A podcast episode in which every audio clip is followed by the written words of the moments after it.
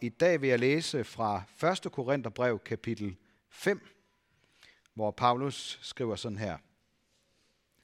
Rens den gamle surdej ud, for at I kan være en ny dej. I er jo usyret brød, for også vort påskelam er slagtet, Kristus. Lad os derfor fejre festen, ikke med gammel surdej, ikke med en slet og ond surdej, men med rene og sande usyret brød. Amen. Lad os bede en bøn sammen. Jesus, vi beder dig om, at du vil give os opstandelsesglæde. Vil du være med børnene nedenunder og dem, der er gået med der, og vil du være med os her ovenpå? Lad det blive påske i vores hjerter. Amen. Jeg ved ikke, om I har tænkt over det, men det der med håb, det er egentlig noget underligt noget. Lidt ligesom glæde. Vi kan ikke bare sådan bestemme os for, nu vil jeg håbe, eller beslutte os for, nu vil jeg være glad. Og når håbet eller glæden ikke er der, så er det måske de tidspunkter, hvor vi ønsker det allermest. Hvorfor var kvinderne ude ved graven forfærdet, som der stod? Og bange. Det kan der være gode grunde til at tænke lidt dybere over her påske morgen, hvor temaet er frygtsomt håb. Det er egentlig også et paradoks. Underlig modsætning. Frygt og håb. Hvordan hænger det sammen? Håb og frygt er modsætninger, men de har det til fælles, at de begge har en årsag de bunder i noget mere eller mindre konkret. Og så vækker de en forventning i os om noget godt eller dårligt. Frygt gør os bange, mens håb, i hvert fald som regel, gør os glade. Og begge følelser, eller man kunne sige måder at se verden på, lever i os og kommer til udtryk på forskellige måder. Må ikke det har givet et gip i kvinderne, både da de mærkede frygten, og da de sådan langsomt opdagede håbet. Fælles for frygt og håb, det er også, at de kommer til os udefra. Der er altid noget, der fremprovokerer eller styrker frygten eller håbet. Og nu må jeg undskylde, nu bliver jeg lige lidt øh, øh, personlig her i prædiken. For nogle uger siden, der forsøgte jeg, det var simpelthen så irriterende, jeg forsøgte forgæves at komme til at se øh, Liverpools kamp mod United, sådan på lovlig vis, I ved. Øh, og det er nærmest umuligt. Og øh, da jeg så så, efter kampen var færdig, så skulle jeg lige se, hvordan det var gået. Så kiggede jeg efter resultatet. Jeg troede simpelthen ikke på det. Fuldstændig urealistisk. Jeg havde håbet, men jeg havde også frygtet, fordi det har været en virkelig dårlig sæson for Liverpool. Det var simpelthen for utroligt til at være sandt. Jeg troede det ikke. 7-0 til Liverpool. Det er aldrig før sket. Det er historie. Tænk, hvis man havde været med på stadion og set og oplevet det. Og grunden til, at jeg nævner det her, det er, fordi nogle gange så skal vi minde hinanden om, at det med opstandelse, det er så langt mere usandsynligt og utroligt. Ingen så det ske. Men der var mange, der mødte den sejrende Kristus. Så det er jo ikke så underligt, at de første kvinder, der kommer ud til graven, ikke troede deres egne øjne. Jeg har lyst til at sige, at der er så meget kvinder og mænd, ikke forstår. Vi enten frygter for eller håber på det, der skal komme. Men opstandelse fra de døde, det er aldrig før sket. Måske lige med et par undtagelser, man kan læse om i Bibelen. Det er som regel ikke noget, vi går rundt sådan og regner med at se eksempler på. Men i dag, på den her ene dag om året, der råber vi det til hinanden, fordi vores tro på Gud står og falder med, om det kan lade sig gøre. Måske har vi nogle gange ikke andet end et frygtsomt håb, som kvinderne ved graven. Men den mængde håb, vi har, det vil være min påstand. Det er kommet til os udefra. Opstandelseshåb kan nemlig ikke blive til i et menneske, uden at vi har hørt Guds ord, og at hans livgivende ånd har rørt ved os. Men hvorfor var kvinderne overhovedet rystet? Hvorfor var de forfærdede, ude af sig selv, bange den morgen? Jeg har hørt og holdt mange prædikner, der beskriver møder med engle, sådan som vi kan læse om det i Bibelen og høre det fra menneskers oplevelse i drømme. Ofte så er det forbundet med frygt. Måske en, en slags ærefrygt for det fremmede og guddommelige. Det er i hvert fald ikke menneskefrygt, for ellers så var de jo slet ikke taget ud til graven. Så var de blevet hjemme og havde gemt sig sammen med de andre. Men i år, i den her påske i år, der har det på en særlig måde slået mig, at jeg måske gennem alle årene har overset den vigtigste grund til, at kvinderne bliver bange. Fordi det englen siger til dem, det slår sprækker i deres virkelighed. Det englen siger forandrer deres fremtid. Det englen siger gør dem forvirret over, hvad de nu skal gøre. De havde tænkt sig noget helt andet. De skulle salve Jesu krop, og nu var han væk.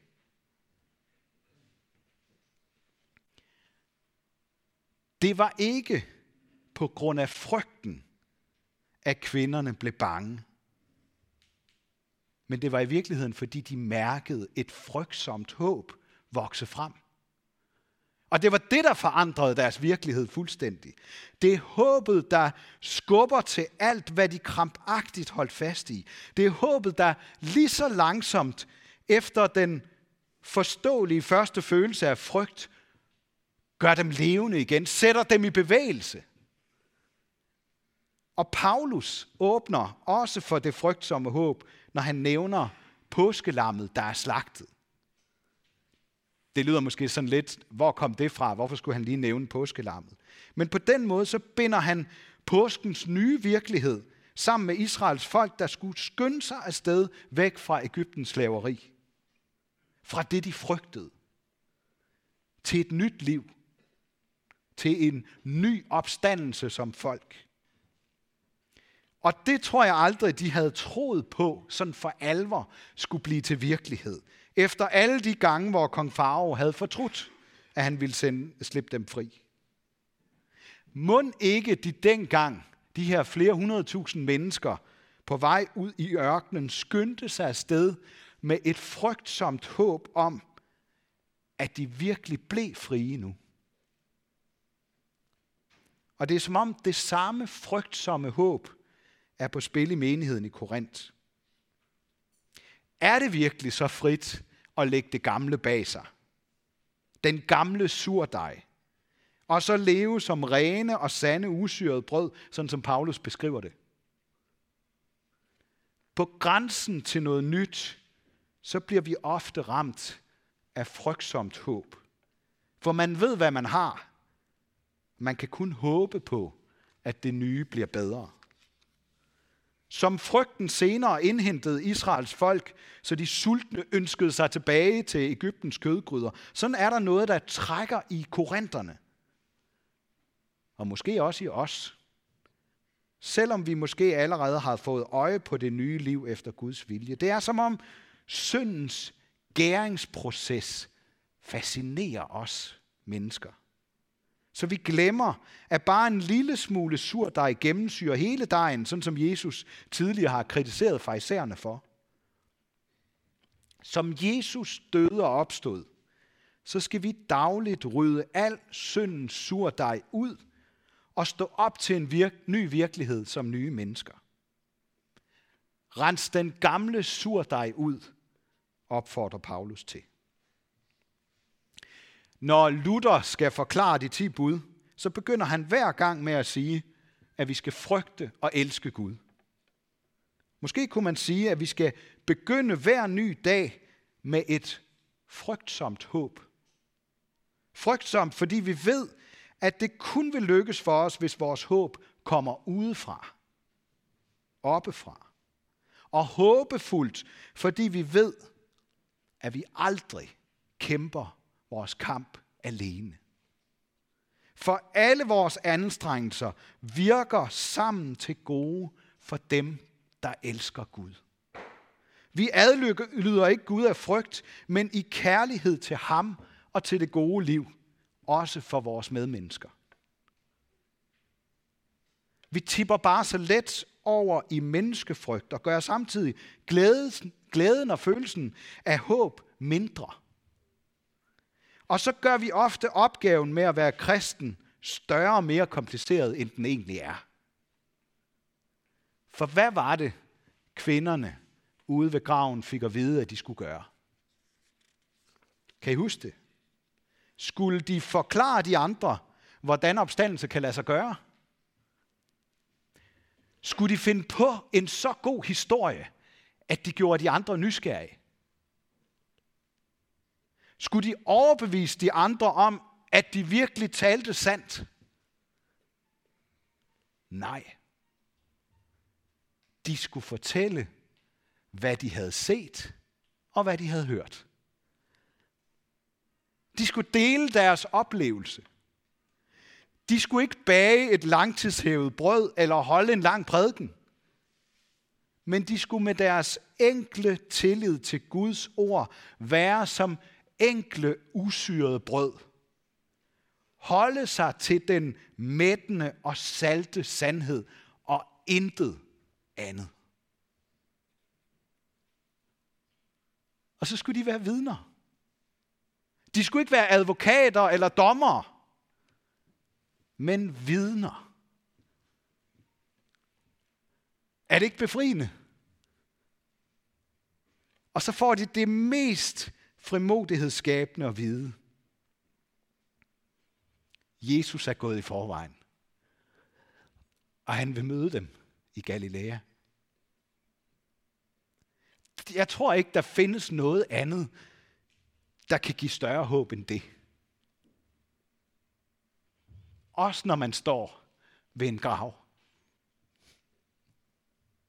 Deres og vores skridt og livsvej er aldrig forgæves, fordi vi går i håbet om at møde den opstandende ansigt til ansigt.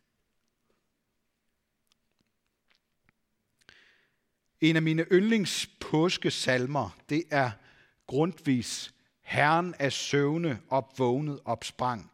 Hører du helvede, hvor morgen sang. Kristus opstod fra de døde. Jeg synes, den er så fuld af håb på en samtidig helt sådan hverdagsagtig og kosmisk måde. Kristus vågnede, og så sprang han op fra sit dødsleje som en triumf over helvedes ondskab. Og sådan må vi også tænke om håbet. Det kan få os til at stå op til en ny dag, som vi kan leve i tryg forventning til, at Jesus vil bane veje foran os, indtil vi skal opstå til evig glæde. Der er sådan en, sådan en lidt nykristen glæde over påskedag. Vi skal bare have fortalt, hvad der er sket. Det skal råbes ud fra tagene, og det skal viskes i krogene. Det er lidt som når det hold, vi følger, har vundet en overraskende sejr. Så må vi bare fortælle om det i tide og utide. For Kristus er opstået. Tør vi tro det? Vil vi dele den glæde med andre? Paulus siger i slutningen af sit brev til korinterne, at vi er de mest latterlige og tåbelige mennesker, hvis vi alene sætter vores håb til Jesus Kristus, og han så i virkeligheden slet ikke bliver levende igen. Og så fortsætter han i kapitel 15 i Korintherbrevet. Men nu er Kristus opstået fra de døde som første grøde af dem, der er sovet hen. Fordi døden kom ved et menneske, er også de dødes opstandelse kommet ved et menneske. For ligesom alle dør med Adam, skal også alle gøres levende med Kristus. Derfor må vi fejre festen nu, for vores påskelam, Kristus, er slagtet for os, og vi er de rene og sande, usyrede brød i ham. Og han er gået i forvejen for os, så vi kan møde ham. Og så det aller sidste, jeg vil sige. For alle kristne gælder det, at håbet vinder over frygten til sidst. Denne øh, er dagen, som Herren har gjort. Lover ham kristne, hans værk er stort. Kristus opstod fra de døde. Kirkerne alle velsigne den milde, drikke med fryd nu af Israels kilde, kilden til liv fra de døde. Det er hver dødeligt menneskes fryd, det er på jorden en himmelsk lyd, Kristus opstod fra de døde. Han i sin død trådte døden på nakke. Hvem der med nåden vil tage til takke, rejser han op fra de døde. Derfor halleluja tusinde folk, følger det budskab fra old til old. Kristus opstod fra de døde.